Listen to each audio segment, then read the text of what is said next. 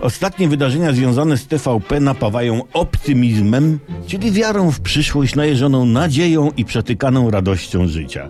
Zamieszanie z telewizją publiczną uzmysłowiło nam pewien pozytywny trend w Polsce.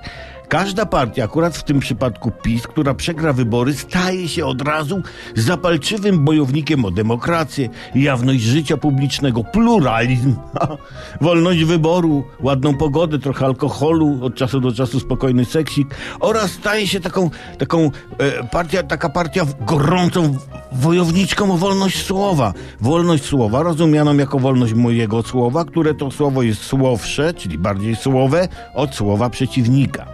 Dalej, partia, która przegrała w wyborach, staje się wielką obrończynią konstytucji. Pan prezydent, o, nagle zaczął walczyć o konstytucję, jakby konstytucja to było imię jego żona, a małżonka ma przecież na imię Agata. No.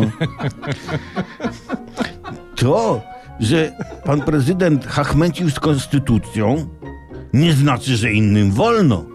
Bez przesady, są granice.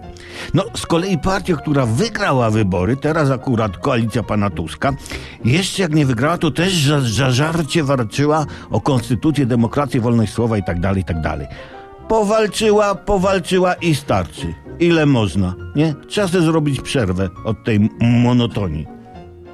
Słuchajcie, jak czytamy o historii pierwszej Rzeczypospolitej, to taki żart z tym czytaniem o historii, kto to teraz robi, to zastanawiamy się, jak do tego doszło, że szlachta, magnaci byli tak głupi i krótkowzroczni, że kierując się tylko własnym interesem, doprowadzili do osłabienia państwa i rozbiorów. I teraz, patrząc na zadymę wokół TVP, TVP no to już wiemy.